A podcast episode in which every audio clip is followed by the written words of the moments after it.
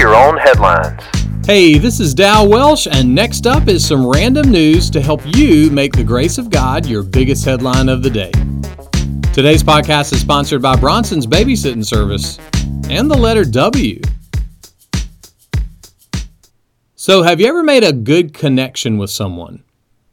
Caleb Heyman is the college connection coach at North High School in Evansville, Indiana. Every day at the school doors, Caleb holds up a dry erase board. That board has his daily homemade quote. Here are some of those quotes noted in a recent article. I'm so happy to see you. Who is keeping almond joy in business? I don't trust people who clap at the end of movies.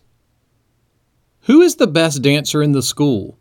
And why is it me? Caleb uses those signs to make positive connections with the students. Delaney Garland is a senior, and she said this Mr. Heyman is making students' days better and brighter. In turn, he's making the world a brighter and better place, one sign at a time.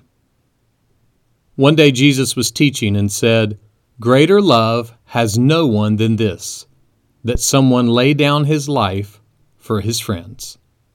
Now, Jesus perfectly fulfilled that teaching on the cross and Christians have been called to follow his example by serving others. And you can't serve others just by saying you're going to do it. Someone put it like this Many fail by thinking they can replace words with deeds, and many fail thinking words are enough. Rather, let us always think both word and work. So, Grab you an almond joy and give it away as a gift. Or make your own signs of encouragement at work or at school or at home. Those signs could start a connection that could ultimately help someone find Jesus.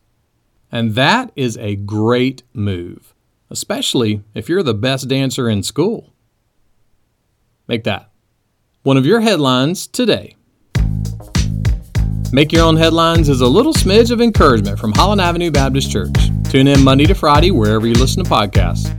And for more positive resources, search Holland Avenue on YouTube or Apple Podcast or visit hollandavenue.com.